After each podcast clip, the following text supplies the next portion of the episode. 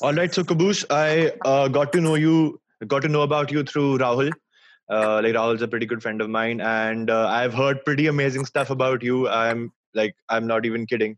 So I guess we can start with the with your journey, like uh, coming from Germany and then uh, going to the mountains in Nepal, climbing stuff, and like not taking the ordinary route, but doing it through the difficult ways, going in the winter and stuff like that. So how did all of it start? What was the point when Hmm. you started mountain climbing and climbing? So when was that? Mm. Okay, so I did not start mountain climbing straight away. I um I was afraid of heights, Mm. and in my school in sixth grade we have um, certain groups like a computer group, volleyball group, whatever, and there was also the climbing group. And I was always fascinated by the things that I'm afraid of. So I joined the climbing group, and I was really scared, but it was a great way to develop skill and um, from there i think through sports climbing i got more and more into into mountaineering but Mhm. i i started when i was 12 years old with with rock climbing and mountaineering the 1st Mhm. mountain i climbed i was Mhm. already 19 Oh. Wow, yes. So this was back in uh, Germany itself, or did you visit any other countries Mm. for that, or like how did that happen? Did you start first climbing back? mountain Yeah.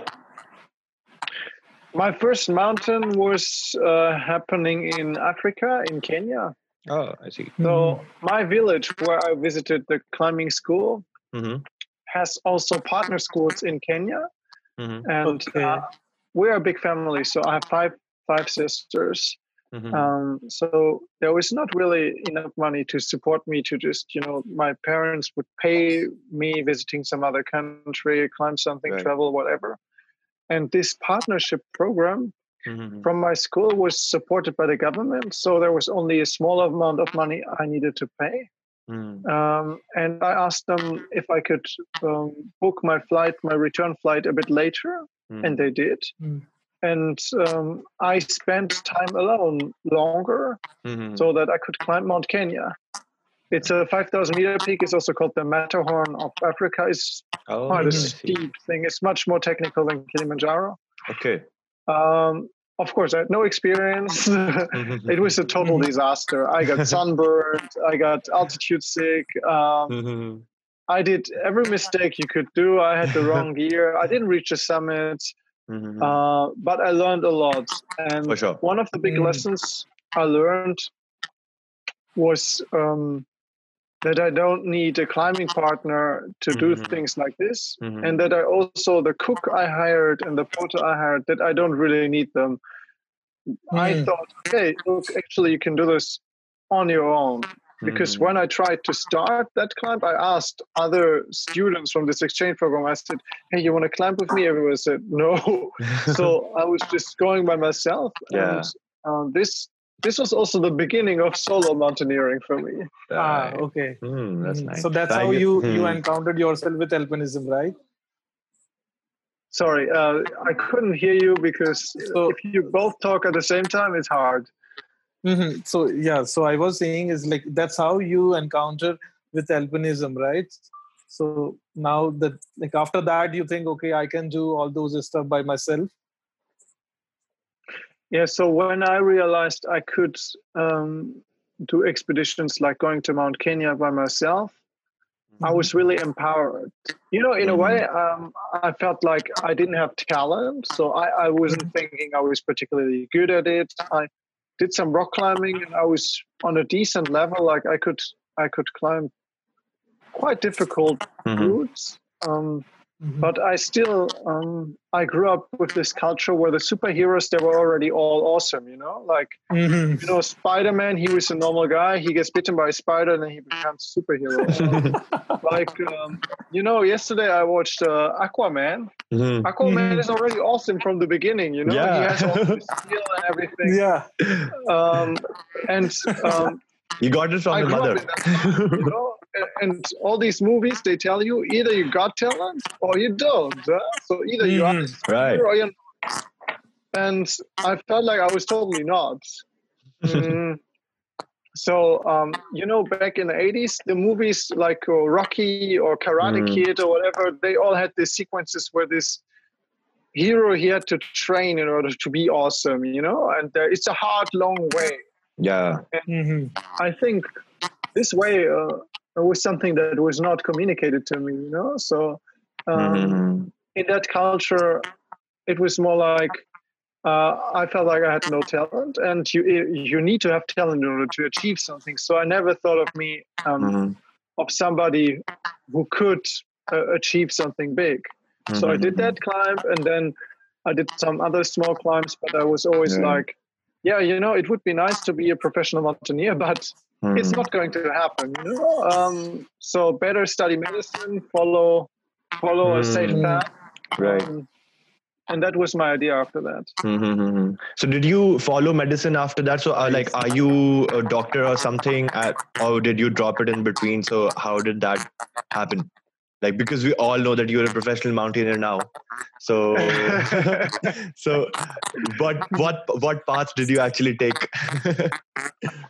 okay so uh, of course i was still very curious about mountains and i climbed some stuff but i was still in high school uh, and when i was 19 i also finished high school and i said okay i'm going to study medicine and i will specialize in alpine medicine so i can Mhm. find my path to the mountains there Mm, nice. But Mhm. before I do that, I will climb at least one 8,000 meter peak because once you start studying, especially medicine, it takes forever and you're trapped in the system. And to get the time to go out later on, it's going to be very hard. For sure, and for sure. also, Mhm. the best years of my life, they're like now, you know? So I'm young, I have the energy. So um, then I started climbing more and more. Um, I um, did my first expeditions to Kyrgyzstan where I did solo climbing. Mhm. And when the time came to climb my first 8,000 meter peak, Mhm. I didn't have enough money. So I Mm. climbed Ama Dablam instead, uh, yeah, yeah, yeah, yeah. which was I an have seen- amazing climb. Mhm. Yeah. Yeah, I have I have seen your documentary on that. Yeah, You saw the YouTube video. yeah, yeah, yeah. I saw I saw that YouTube video and like, and also that like your that earthquake video in 2000 back 2015. Oh yeah, I've seen that. Also, yeah. I guess the video Okay, got so pretty the viral. Right? We will get to Yes. this video Yeah, now yeah, I guess, yeah. because I climbed Ama Dablam and it was an amazing climb, but I just did something that people have done before. It was nothing too special. I, I still didn't feel like I have talent and so on. I didn't believe I was able to to be a professional mountaineer. And also I was really afraid of taking the path of a professional mountaineer because you don't have health insurance, you don't have the stability and so on. Like it's uh, from a business perspective, Mhm. not from the risk in a mountain. Right. From a normal like life Okay. perspective, it's not a stable job. So I Mhm. was really afraid of that because I grew up in in a system that tells you if you got great, great uh, like good marks in school, you should go study. So yeah. Mm. I was still um, um, looking forward to my first 8,000 meter peak, and then I I arranged a Lhotse expedition for the Mhm. year after Ama Dablam, Mhm. so 2015, and um, I somehow managed to um, get the money for that, and I uh, that was the first time I was sponsored. Mhm. 50% of the expedition was sponsored. The other 50% I got from um, I I used to ride a motorbike. Mhm. I had an accident Mhm. and the motorbike was destroyed, and the insurance paid some money. I put that money in the expedition. I so, guess so that worked um, out well. The accident worked out well for you then. Uh, here, In a way. like they just paid me what the motorcycle was worth, and Mm. uh, I would never have Mhm. sold it. Yeah, I didn't have any motorbike after that anymore, so it was just Mhm. like basically like selling the bike. yeah.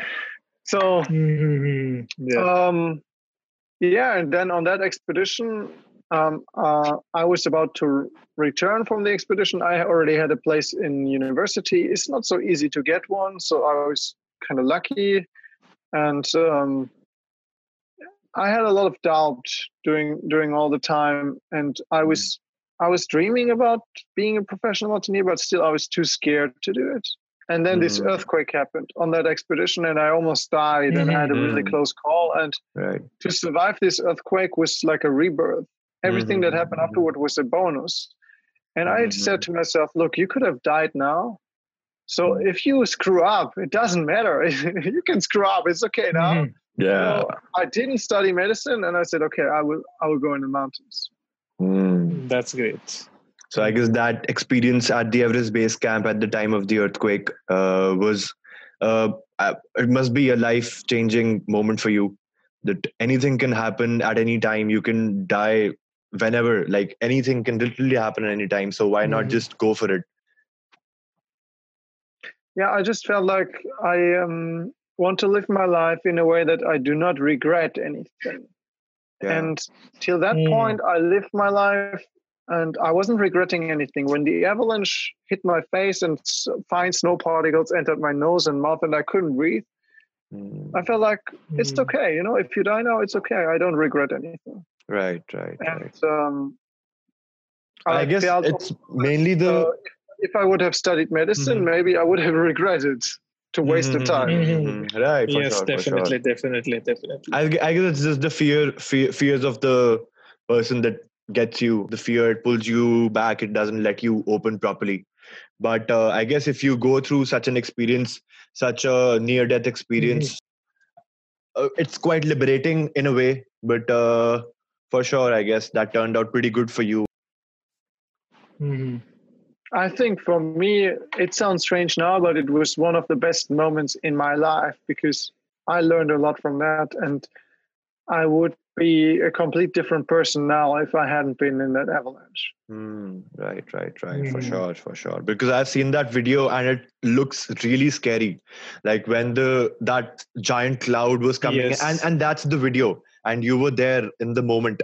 And yeah, I can imagine. I, I- actually, I can't even imagine that how would have uh, everyone over there would have felt at that time. But yeah, I guess that wa- that was a tough time for everyone Mm. back in Nepal, and I guess Nepal's recovered pretty good after that, and especially the mountaineering community as well.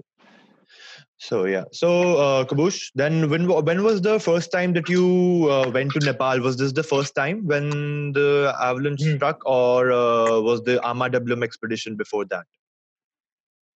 Uh, so I was at Ama Dablam uh, in 2014, and then the second time I visited Nepal was in 2015 for the Lhotse Mhm. expedition, where 15. the earthquake happened. Right, right, right. And when everything happened, of course. So, uh, were you already due to go to the Everest at that in 2015, or were you supposed to go after a week, or like what was happening at that time? Like, what was your course of action and everything when you were at Everest Base Camp back then? So, what were Uh, you? so I was yeah, climbing, basically. I was climbing and not Everest at that time. Mhm. Um, it was more like I was thinking about going up again. I, I climb unsupported, so I don't use Sherpa support or oxygen and so on. So Mhm. I needed to carry some loads up for like more fuel and food, um, and maybe another tent, Mhm. so that I establish my camps and my supply chain. Right. But that morning, I felt like not going up. So Mhm. I waited for a couple of friends. Um, also, a lot of Indian friends. Like, I don't know if you know Kuntal, uh, Joisher. Yeah, we know we know him. Yeah, yeah, we know him. And then um, Rafik came down and Kishore came down. Mhm. Um, so um, there were a lot of Indians. Mhm. Ah, I guess we just had a a- lot of Indians are visiting Everest. yeah, there are many Indians on on uh, Everest. Yeah, yes. I don't Um, know why, but everyone wants to go to Everest. no offense, Rahul. Okay, I know why, but that's another story. Yeah.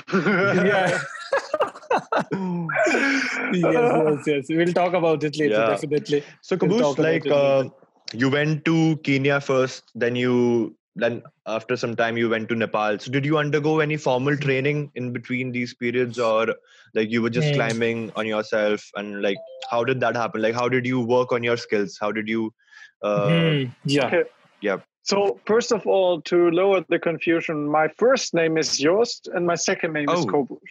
So you're Yeah. always calling my second name, huh? just to make that clear. okay, I call you Jost now. Jost Kobusch. Yeah. Uh, okay. So yeah. um, you can just say Jost. uh, like uh, Ah, Yost. yeah, Yost. So mm, I had some training um, before that. So the German Alpine Club, I did some trainings. I was also a trainer, and I trained, but more in like sports climbing. Mhm. Um, and then I had some alpine training in the military. So um, after school, I was in the military, Mhm. but only a very short period. I was Mhm. in the mountain forces, mountain troops, Mhm. um, and I was in special forces, but I didn't enjoy the experience, so I quit.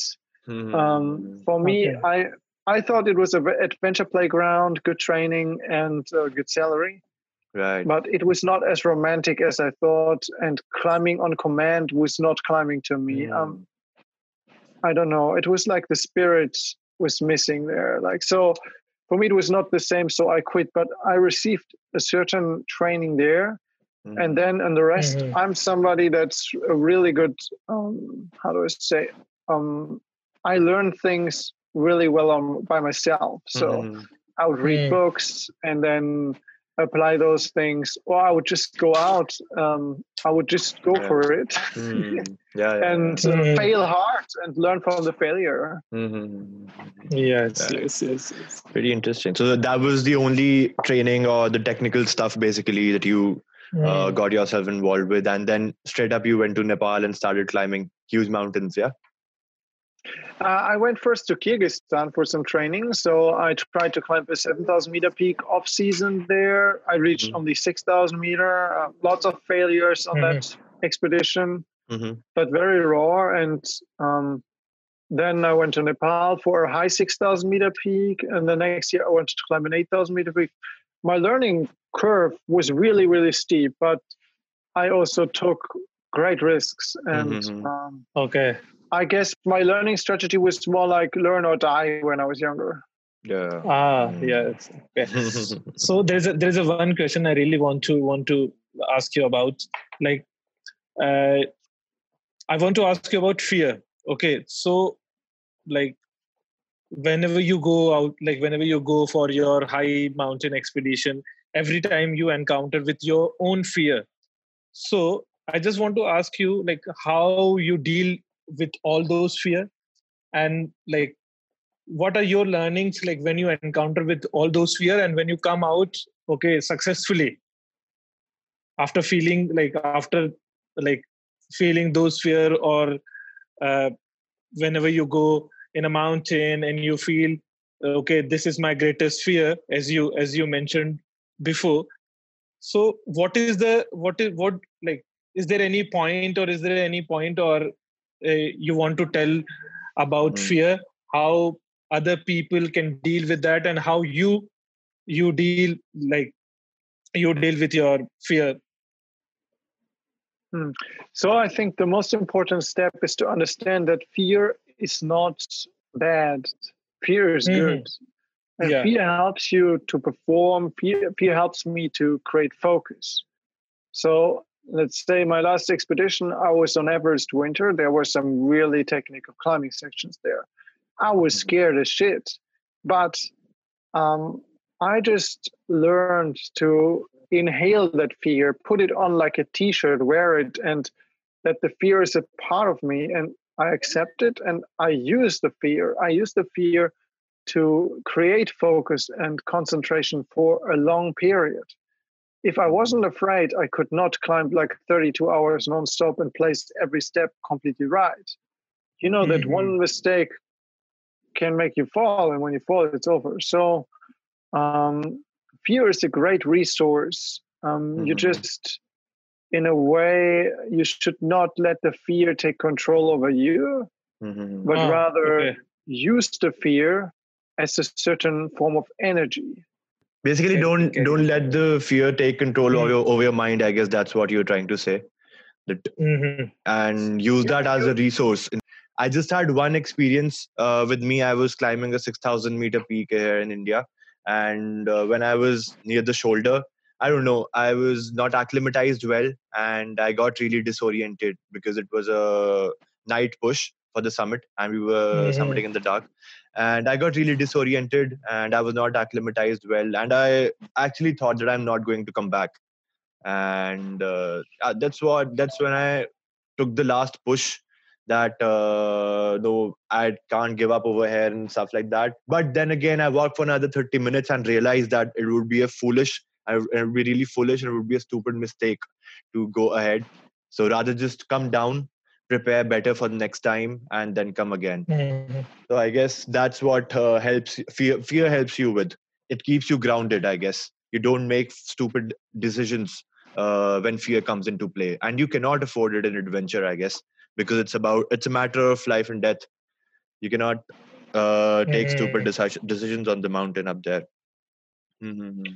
I mean, your fear also tells you your limits. So yes, I I am afraid, but once I feel like the fear is about to take over the control, then Mhm. there's, that's just where the limit is. So um, Right. it helps uh, not That's to do when you take a U-turn and go back to base. Mhm, Uh, yes. Okay. So, Kobusch, where all have you climbed as of yet? So, you've been to Africa, I guess, and you've been to Nepal for sure. And have you been to India or uh, like where all have you been to? Uh, I've only seen Indian airports. I was thinking about visiting Kuntal, Mhm. uh, Mhm. but with the whole Corona situation, I stayed in Nepal um, and I, I avoided traveling. Right. So I Uh-huh. climbed um, in Australia, for example, Mhm. um, Mhm. like uh, classic stuff in the Kosciuszko Range. It's pretty, it's flat. flatland. Australia is the worst place to live as a mountaineer. Mhm. then um, Oceania, like West Papua in the jungle, like Mhm. stuff. Carstensz Pyramid, huh? Seven Summits. Mhm, Yeah. Mhm. Um, so um, then I climbed some stuff in Japan. Um, I climbed stuff in Central Asia, like, Mhm. um, and then I mentioned already Africa, Mhm. Europe, of course. Then um, north of Europe, in the Arctic, there's an island called Spitsbergen. It's close to it's close to the North Pole. There are like more polar bears than than Oh. human beings. Wow. I climbed many many mountains there, and when I was younger, I worked as a guide there. Mhm.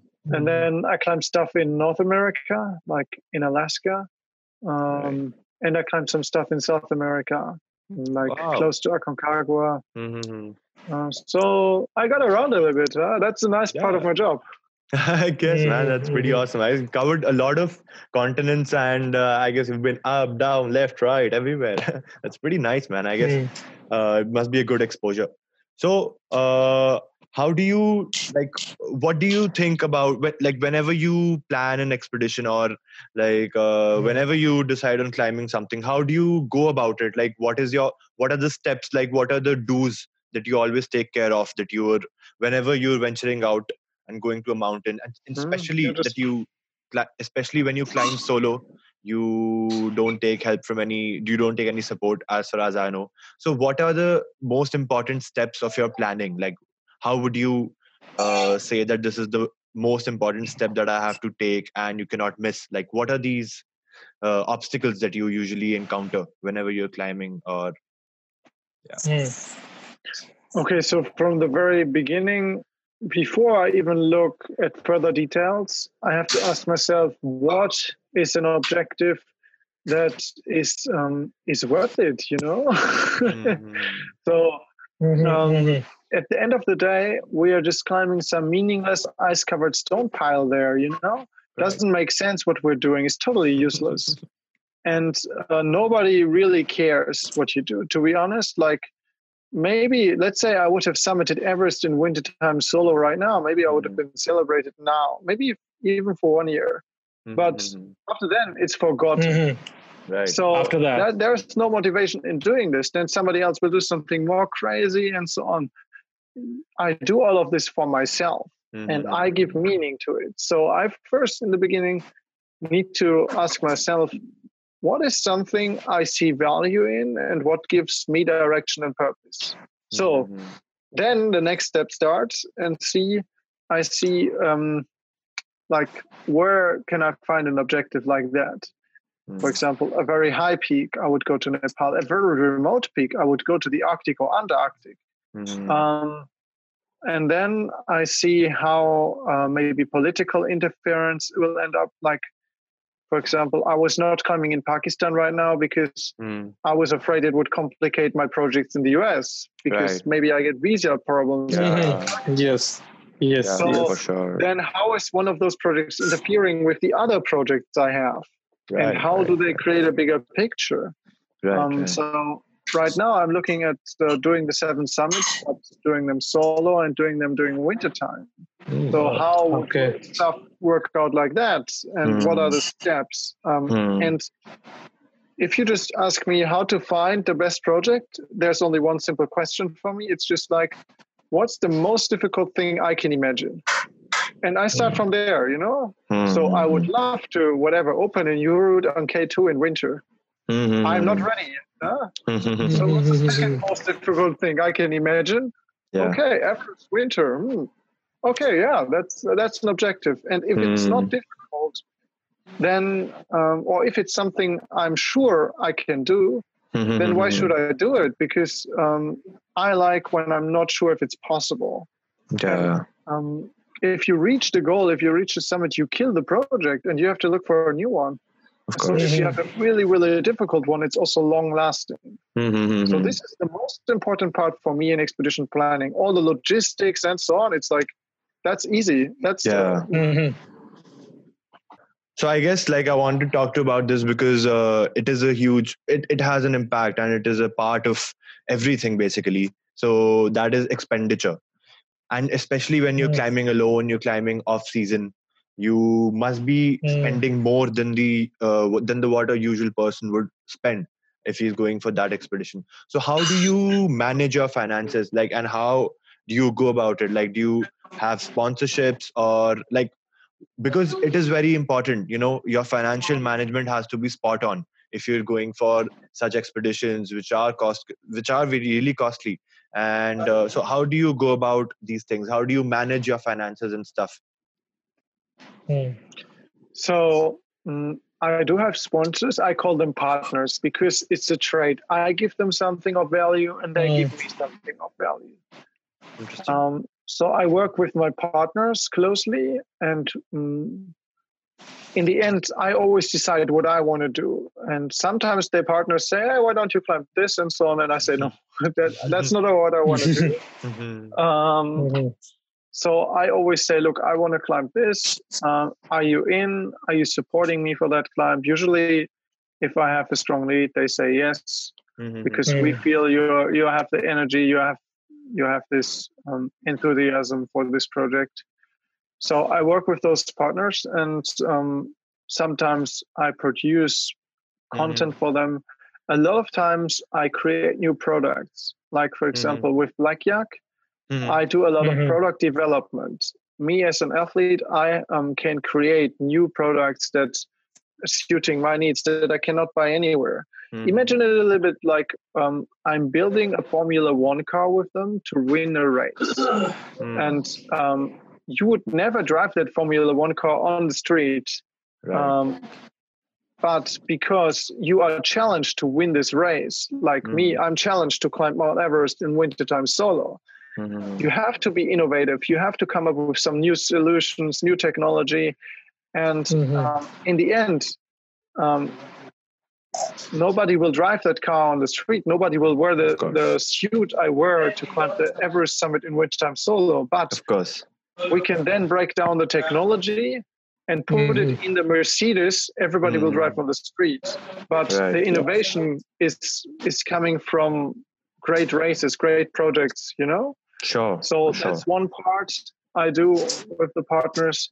Other partners uh, have events with me later on. I do lots of motivational speakings. Mhm. So you can also book me as a speaker. Um, Mhm. Right now, I also do online speakings. Uh, it's a new Mhm. thing. Of course, lockdowns forced everyone into Zoom calls and stuff like that. I guess webinars Yes. and everyone's doing all that. That that's when I also started the podcast. I was thinking about it Mhm. since a long time because I guess podcast is a really good uh, medium for adventure adventure enthusiast people. because everyone likes to hear about stories and experiences. But yeah, lockdown Mhm. forced me into it, to be really honest. So Yeah. yeah. So I think you're getting creative. This lockdown is like an expedition. Right. You have certain challenges. exactly. you exactly. have to be creative in order to deal with it. You have to make the best yeah. out of your time. You cannot because just lazing around, you know, killing time is really easy. But making something out of it, and especially in these difficult times, it takes effort for sure. Mhm. Yeah. How you manage like there is a lot of lot of stuff you have to manage between your family and you because like being an indian we always struggle to to like manage our family to like make them understand okay we are going in the mountain and such a risk. So is there any problem? Like do you guys feel such kind of problem as well in your in your country? Like whenever you you ask or you discuss about these uh, expedition this risky expedition with your family do they do they have some restriction on you something like that I don't think it works like that here. I remember the 1st Uh-huh. time I did. Uh, I tell you a little secret trick. It might also work in India. It will be Mhm, of mhm. great help. I didn't Please tell. do. Please, we, we need this because it's really difficult to convince family members. That's a Yeah, whole yeah, uh, yeah. project yeah. altogether. You know, that's a that's an important part of planning the expedition. To get your Yep. family on board. Yeah, no, but I basically didn't Yeah. tell them I was going to do an expedition. You know, I, I just went for it. Okay. Ah, I, right. t- I told them afterwards, and then Hit the follow button if you like what you're listening and want me to explore more adventure stories and glories. And don't forget to share it with your friends. they were like, "Oh, okay, now you're safe. It's okay." you already you Oh, already no. went you now now you even came back okay i don't think we can do any anything much about it Mhm. Yeah, I don't know, but do Mhm. you think if you do that in India, your family would be so mad at you that it would be diff- more difficult in the future?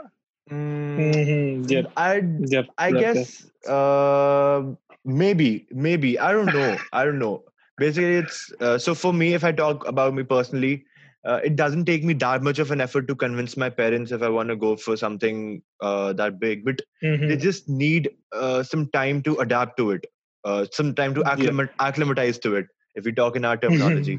They just need a few days or something to just contemplate. They just want more information about it that where is it that you are going and and they just they are very really curious about it that why do you want to do this? So i guess that's the main question i uh, Hmm. often fail to answer that why because yeah.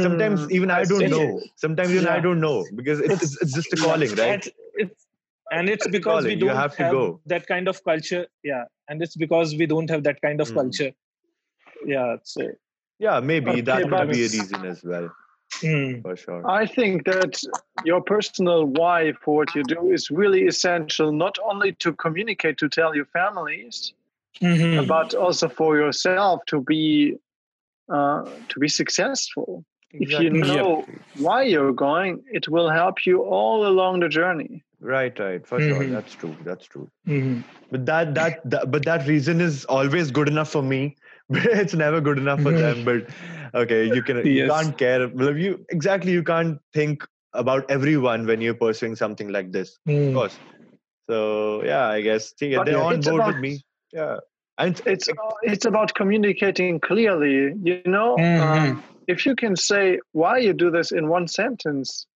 I think Yes. your family will understand much better than if you start. Well, actually, I don't know myself why I'm doing this. Right, Then, right, uh, yes, of in that case in That's that really case true. yeah in that case they'll not allow you There's a scope Yeah, of doubt in the true. first sentence itself. So yeah, of course, Yep. it'll be. yep Uh, Mhm.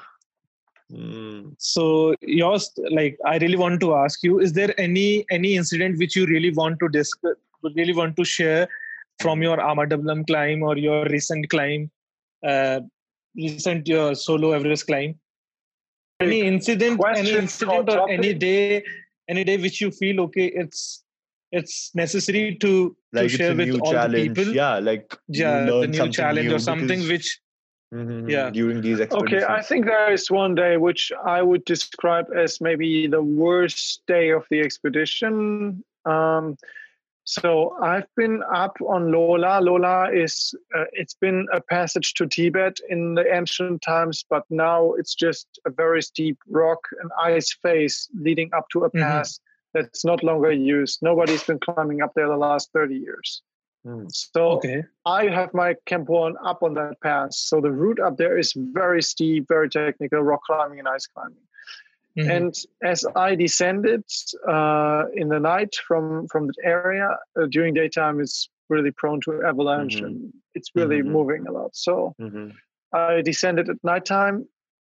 Um, I placed uh, a rope at a at a section to enter the glacier. It's like a maybe 12, 14 meters vertical um, ice climb where I ascended the glacier and where I, where I left the glacier.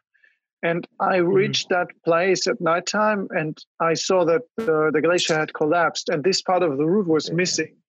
And the rope I put there was only like 20 meters long, but uh, there was only this much of the rope left. There was Mhm. like only a little piece left and, and it was totally ripped apart and the roof was missing. So I I did what you have to do as a, as an alpinist. I improvised um, and went Right. down. And late, late in the night, I reached base camp. And and the next morning, I wanted to go and get some breakfast. I um, I got up out of bed and um, Mhm. I tried to put my left foot on the ground, and it it hurt like hell. Like I couldn't walk. Mm. So Mhm. I didn't know what happened, and maybe I was so under adrenaline the last night that I didn't realize because I was like, we talked about fear, but at that moment, like I knew this glacier was totally unstable and it could collapse anytime. And I went down there, Mhm. and I was so afraid I got sick in my stomach. You know, like I was so scared uh, that I was about to vomit. You know, so Mm. maybe I had so much adrenaline in my body, I didn't feel like I injured myself, or I, I didn't know what Mhm. happened. But the next morning, I tried to walk, I couldn't walk. So Yeah. I was jumping on one leg with uh, two ski poles to my dining tent, Mhm. and I sat there and I was like, shit, maybe it's a stress fracture. Maybe the expedition is over. And also the route collapsed. So there's no Yeah. route going up the Mhm. mountain, and I'm Yeah. sitting here with an injured foot. Right. And I think that was the moment of the expedition where I was preparing for helicopter evacuation. And I Mhm. was like, okay, maybe the expedition is over now. Mm. Okay. so this was uh, when was this? Uh, was this the Everest expedition you went went Yeah, for? yeah, yeah, Everest. Everest, Yeah. yeah. Ever- yeah, right. That was in the end of January this year on Mhm. Everest Winter. Actually, I'm really Yeah. interested in asking about this. This is really uh, curious. I was really curious about it. How does the Everest base camp and how does Mount Everest look in January? Like, what is the what, like? What do you see over there? Like, how is it? Like, is it completely white or like?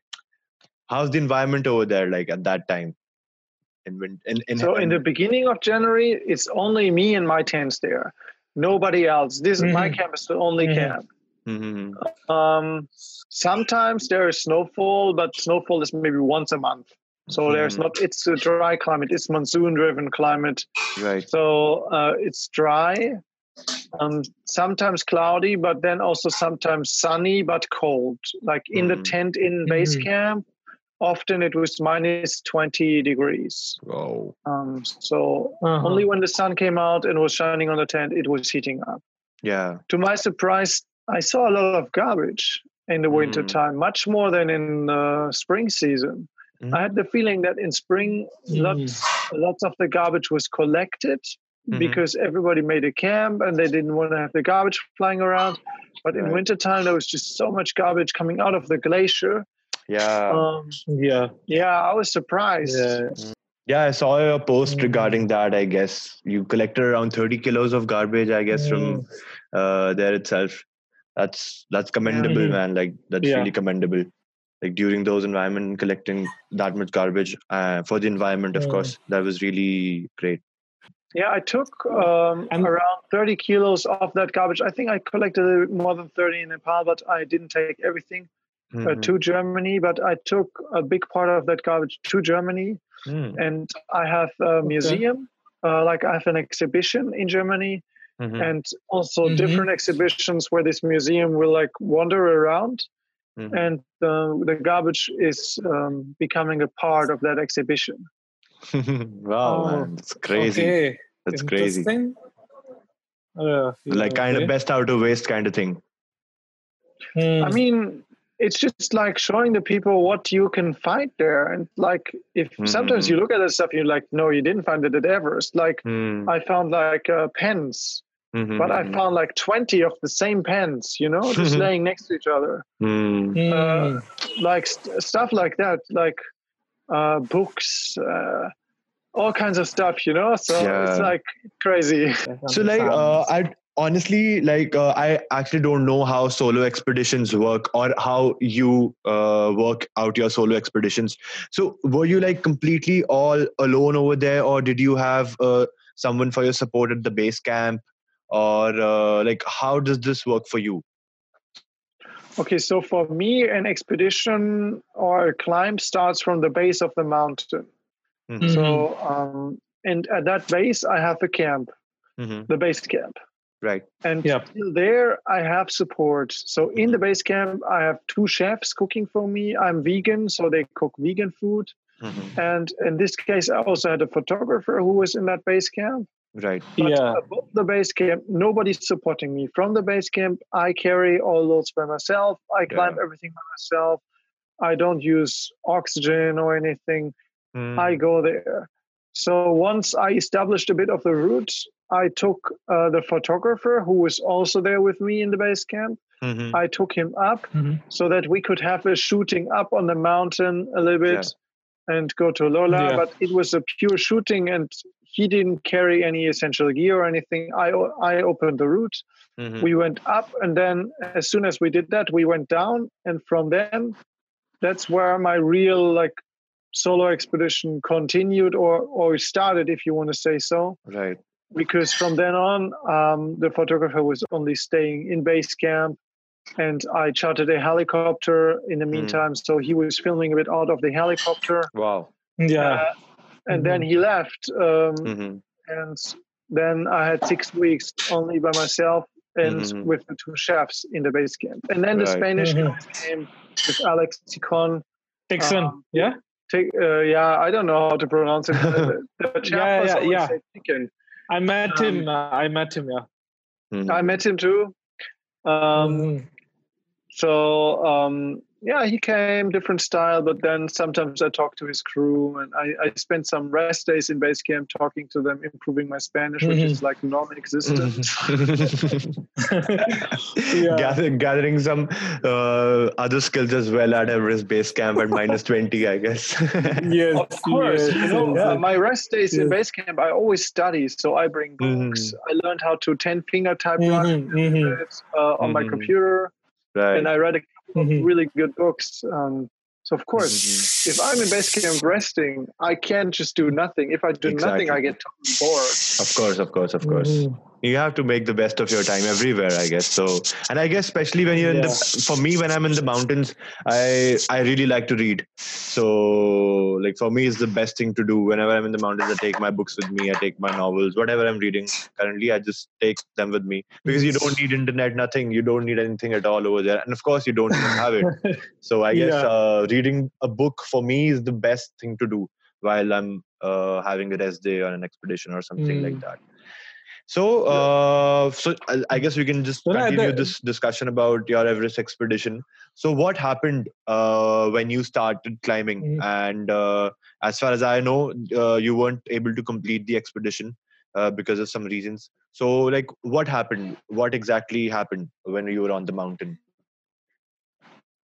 So first of all, let's go to the beginning, and then I go. I, I will jump Yeah. ahead to the lowest Mhm. point of the expedition. In the beginning, this expedition was really exploration. I needed to explore where to set my route and how to proceed and so on. So it's not just like okay, there is a route, and I just need to acclimatize and follow that route. It's it was really I needed to figure out where to climb, what to climb, and Mhm. uh, that Mhm. took a long time. I I had some rock climbing sections that were like probably six B. You know, like they were like a little bit overhanging rock. yeah. Hmm. Um, so if you check my Instagram pictures, there is one picture where I'm rock climbing, and I'm I'm solo rock climbing in this difficult terrain. So I do a roped solo, which means I'm solo climbing, but I'm mm-hmm. in a mm-hmm. rope. If I fall, I will mm-hmm. not die. I will just probably heavily injure myself, but I will not die. Yeah. Mm-hmm. Um, it's also a big effort and it's been freezing cold. So even if the air was warmer, I was climbing, rock climbing in down suits, in mountain boots, and I had gloves where my fingers could come out. Right. Uh, and even though I felt a bit warm, once you put your finger in the crack, the crack, the rock is minus 20 Celsius. That's the rock temperature. Yeah. So um, it, yeah. tough. It took a long time to find the right route, find mm-hmm. the right way. I, I did a few changes. And then yeah, mm-hmm. at one point I reached Lho La and I was like, yeah, this could be a route option. But then the route collapsed. I ended in base camp. Mm-hmm. My foot was injured, and I was thinking, okay, the expedition is over. Huh? but then, um, if you invest so much effort, time, mm. and money in in such a project, and also, you know, I love this project so uh, then it's it's hard to let go. So I was like, okay, I will just wait in base camp. I will see if things recover. I waited for like mm. maybe a week in base camp, occasionally mm. uh, hopping to the Spanish camp um, mm. with my two ski poles. it was really bad. Um, mm-hmm. But it got a little bit better each day, and my physiotherapist they uh, sent an image via WhatsApp uh, how to tape my foot. Right. So I could tape it. And I said to myself, okay, look, it's hurting a bit, but um, maybe I do a test walk to at least see the root up there where, where the ice fell off and where the root collapsed. Mm. So I went up there and it was hurting, but somehow it felt like something in my foot just like cracked in again. Oh. So oh. um, I saw the route the route was horrible. I said, I will never ever climb up that that same route again. I went down. So I was at base camp. My foot was okay again, but I was still like, okay, foot is foot is still hurting. It's not 100%, but it's working. Yeah, But the route is not working. Mm. So I waited a bit and then I prepared to check out other options. Mm. But um, yeah, I had other problems like the rope I, I put in, in that ice was gone. And look, a normal expedition to Everest will fix around four kilometers of rope to the summit. Yeah. I mm-hmm. fixed around 150 meters of, ro- uh, of route in total. That's the maximum amount I fixed. So I didn't have enough. I didn't have enough spare rope. Yeah. So I borrowed some rope from the Spanish guys, and then um, took that rope up um, mm. and free soloed a big other route that probably never ever has been climbed before. Wow. Traverse. Mm-hmm. And then I rappelled and I put the fixed line on the rocky spot from top because mm. uh, to uh, yeah from the bottom was way too hard. And uh, for a rope solo, my rope was was in this 150 meters of fixed. Yeah, like the yeah, rope was yeah, somewhere at a mm. very important part. Yeah. So um, and then I still had to go up and look for sections in the upper part of the mountain because um, the, I've been only up one time. I checked out a route and the route was a trap. Like it, there was no escape out of that. Mm-hmm. So mm. um, it took me a lot of time to then investigate and explore the upper parts. And once I found an option that was working and I reached um, a higher altitude, I realized mm-hmm. that I ran out of time. Like the winter is almost over. And right. my goal was to reach 7,200 meters on this training expedition. Mm-hmm. Um, so continuing, I had a higher risk than reward. Um, sure. And it was mm. easy for me to turn around and say, look, there was no chance uh, you you could go to the summit now because I I was not um, acclimatized properly. I mm-hmm. need, in my opinion, I need to sleep at seven thousand five hundred to eight thousand meters one time, go down, fully recover before I start a summit push. But I was up there. I could have gone and slept at seven five or eight thousand, mm-hmm. but then winter would have been over, and I Mhm. could not have had the time for a second push to then attempt the summit. Yeah. So um, I didn't see any benefit in going further. I had a nice view from the west shoulder. I returned. I'm sure. I learned a lot, and I'm set up for uh, for success the next time. yeah. Mhm. So you're planning to go again next year, I'm guessing? Uh, I will go again 21, 22. All right. 21 22 okay And of course, the corona situation All right. has to get better by then. Mhm, mhm. I hope Yeah. it By does. then it will be better. But I such really project- hope. yeah Yeah, yes Yeah. yes I think it's going to be better. Mhm, And then, mhm. yeah it's uh, going to be better yeah, we have to be optimistic a- about it. Such a project is also a bit like a mission to the moon. You know, when you come Right. back to Earth as an astronaut, you you lost lots of muscles. Like every day in camp is a day I'm not training. Um, I'm I'm Mhm. losing fitness and so on. It's tough. So now it's about training, recovering, and then preparing for such a big project again. If I was such a big project. winter, uh, you know, maybe if I do that every winter, I look like a zombie very soon. Of course. yeah, take uh, takes load on your health, of course, and your body. yeah Uh, these extreme conditions, Mhm. for sure. yeah So how did how did it work out with the authorities? Like you must have uh, you definitely need permits and stuff for climbing Everest, and like spe- especially in uh, off season and in winter. So how did it work with the authorities? Like uh, what all did you need for that, and how like was it easy or Hmm. like how did you go about it with the Nepal authorities? So winter permits for Everest uh, in Nepal are very easy to get, just like a normal permit, and Yeah? they are cheap. Mhm. They're discounted by a lot. So the permit in the normal season is like eleven thousand eight hundred dollars. Mhm, In winter time, if you do not climb the normal route, mhm. it's only two thousand five hundred dollars. Wow. oh seriously That's Wow. almost like Come, one guys. Come. No, no, no. Don't climb in winter because I want to be there by myself. So stay home, climb in normal season. we, we, we'll be there to document you. Don't worry. there are a lot of people who are not able to to take that decision at that mo- moment of time do you have anything to tell all of them how Mhm. can they manage or how can they take all those decisions at the certain point of time okay now it's just Right. out of my control i'm not able to go further so it's better to go back. How can they improve their decision taking power on those very friction of time okay Mhm. Okay, so mm, uh, not to make the decision purely in that moment. You pre make decisions, you make a plan.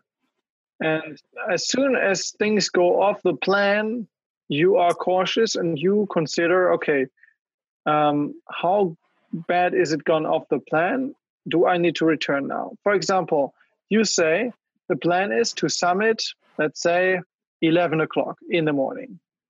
Okay. You know that by afternoon, in general, in mountain climbing, weather will deteriorate and will go worse. You are Definitely. climbing, you see your current speed, and you're like, Mm. okay, I can't make 11, Mm. but I can make 12. Then you're Mhm. like, okay, I'm one hour delayed. I think it's an acceptable risk to take because the bad weather usually comes in the afternoon. But when you're climbing and uh, you're like, let's say, two hours or three hours off, then you need to preset before you climb. Look, if I uh, like, I aim to reach 11 o'clock, but if- if I can't make two o'clock, I'm not going for it. And if at that point you realize, okay, I'm not able to reach the summit at two o'clock, then you just return. So you set preset parameters, a preset plan, a preset condition, Right. okay like Mhm. ascending of speed, or let's say you have specific presets for gear damage. Like let's say I rip my down jacket. How big is the hole that I return? Or what's the condition to return? You think about all of those things before. You imagine everything that co- can go wrong, Mhm. and you decide when Mhm. you're in some area with lots of oxygen where it's easy to think you decide what you do later Yeah. later you're in the thin air you feel like you're drunk and you're trying to solve a mathematical problem Mhm. you don't need to solve the problem because you wrote down the solutions already somewhere Hmm. Ah, yep. Like, it's really important to so be I- aware about the situations and what all can go wrong. You Yeah. need to be uh, really proactive with things. You cannot be uh, careless or yeah, Mhm. I'll, I'll see, I'll do it, I'll manage. You cannot be really Yeah, careless when you're up on the mountain. Then for sure. Mhm. Yeah. So, uh, like Uh, you've been in the line for a while now. You know how things work. How, uh, like, what path can someone take to become a successful mountaineer? So, what what do you have to say about that? Like, uh, for aspiring mountaineers, what should be the correct path? Like, if someone wants to start today, uh, where should he or she start from? Like, what do you think about that? Mhm. Okay, so as I said earlier, when I was young, I saw all these movies where the, the heroes were already awesome, but nobody told me really if you train hard, you can be whoever you want to be. So, Mhm. guys, if you Mm. just train hard and you Mm. build skill, that's the important part. Build skill. Hmm. Uh, only if you work hard and build skill. If you just work hard, usually it's a lot of times it's a huge waste of time. But if you work hard and you build skill, which means you're working towards specific things that will enable you, that will uh, make you become who you want to be, right. then that's the right path. Hmm. And like, what do you think about the importance of uh, taking a proper formal training when you're about to go for all of these things? Because as far as like as far as I got to know you, you're a person who likes Mhm. to take things on yourself. You like to self-educate yourself about things and learn on uh, Mhm. yourself. So, what do you think is the importance of training when it comes to uh, and the importance of technicalities when it comes to things like that, which are uh, when you're living on the edge and doing these things. So, what do you think about that? So, as I said, um, you need to work hard and build skill. And Mhm. when you build skill, a lot of times building skill is easy through is easy through classes, good classes that help you. I visited a lot of classes uh, from my Alpine club before I later on independently learned. But Mhm. Mhm. building skill and having a class can also mean you go climbing with somebody who's better than you Hmm. and you learn a lot um, if you find Yeah. a mentor or if you have the Mhm. climbing partner that's ahead of you that's like Mhm. visiting a class and you will learn a lot of things that you might Right. not even notice you learn Right. Mhm. um, so i mean we're all a little bit different and everybody learns also a little bit different in a specific style Yeah. the importance is only that you know um, how do I say what you want to be able to do and what exactly you need to learn in order to be Mhm. able to do that. And it's not about just do much like just go climbing, climbing, climbing, climbing. It's about which skills will help me to be a better climber. So then you can focus on building those skills. Uh, but if Mhm. you just go mountaineering, mountaineering, mountaineering, you will not be a there- like you'll not necessarily be a better mountaineer. Sure. Sure. Mm, sure. yeah, yeah, yeah. Nice. That's that's really Right. interesting because like I've had a couple of Mm. discussions with uh, people like uh, just just when I started my podcast, Mhm. and everyone like really focuses on the point of taking proper training. But I guess if you take it upon yourself and if you know yourself, you try to learn about yourself, and if you focus on the skills that you need to do something like this, I guess that's a better way to go about it. yeah, So uh, yours, We all learn different. yeah, exactly, yeah. for sure. That's yeah, exactly for sure. So I guess I Mm. have actually covered all the points that I wanted to discuss with you. Just one last thing, like, uh, and you talked about it as well that you Yeah, uh, you were coming to India to uh, visit. What was his uh, name? I uh, Kuntal, Kuntal, Kuntal, Kuntal, right, right, right, right. Kuntal. You were coming to Yeah. India to visit Kuntal, so that got postponed for sure. So when are you? when are you planning to come to India then? Because we have a lot of Mhm. mountains over here as well, and of course Kanchenjunga, and you could do a winter expedition of Kanchenjunga as well. yeah, I don't know Even if you though- have that even in though- mind. But, yeah. Even though you uh, can go to Meru as well. Oh yeah, oh yeah. Yeah, because- Miro. yeah. Exactly. Yeah. So wh- when are you thinking of coming to India? Because we'd love to have you over here. And yeah, because we have a lot of things to do as far as mountaineering is concerned. Yep. So first of all, climbing Kanchenjunga from India is not possible because in India it's a holy mountain. huh? so Yeah, you yeah, can yeah. only climb it from Nepal. From Nepal, Nepal, for so- Nepalis, it's not holy. Yeah. I guess it's holy. I guess it's holy for them, but they still allow climbing. And I guess, uh, and that's really smart. I guess India is also, uh, I guess, working on this now. As if I'm No, not wrong, the I Indian Mountaineering Kanchenjunga- uh, Federation has opened almost 137 new peaks they've uh, for uh, climbing Mhm. in the Ladakh Valley, and they've also opened Kanchenjunga for climbing from the Indian side. Yeah. Okay, Yes. good to know. Maybe uh, that could be a nice little mountain to have a look at. Exactly. Mm-hmm. Exactly. yes, exactly. Exactly. Yeah, so I don't know, be- but Mhm. I think I, I might visit um, India when I will have my next Everest attempt. So Right. maybe Okay. before uh, or after I will pass by and, and see Kuntal. I don't know, huh? something Yeah, like yeah, that could be a good option.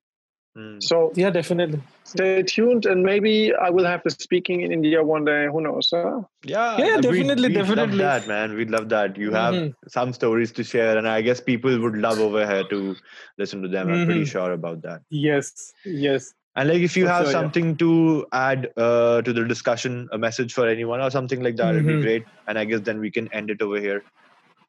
Yep. Let's end it. The message is already in the podcast. Yeah, for sure. I Yep. that's exactly, exactly. Mhm. Well, well, it was great talking to you, man. And uh, I'd, Yeah, uh, I'll get in touch with you on Instagram for sure. And let's stay in touch. And I'll definitely follow your expeditions. And uh, I'd li- love to be with, be there with you uh, for support. So let's see if we can work this uh, someday and just go for some random expeditions and have good conversations up there in the mountains. Mhm. Have a good time, guys. Namaste, huh? Namaste. Namaste, Yes. All right. Have a nice All right. All right. Bye bye. Take Bye-bye. care.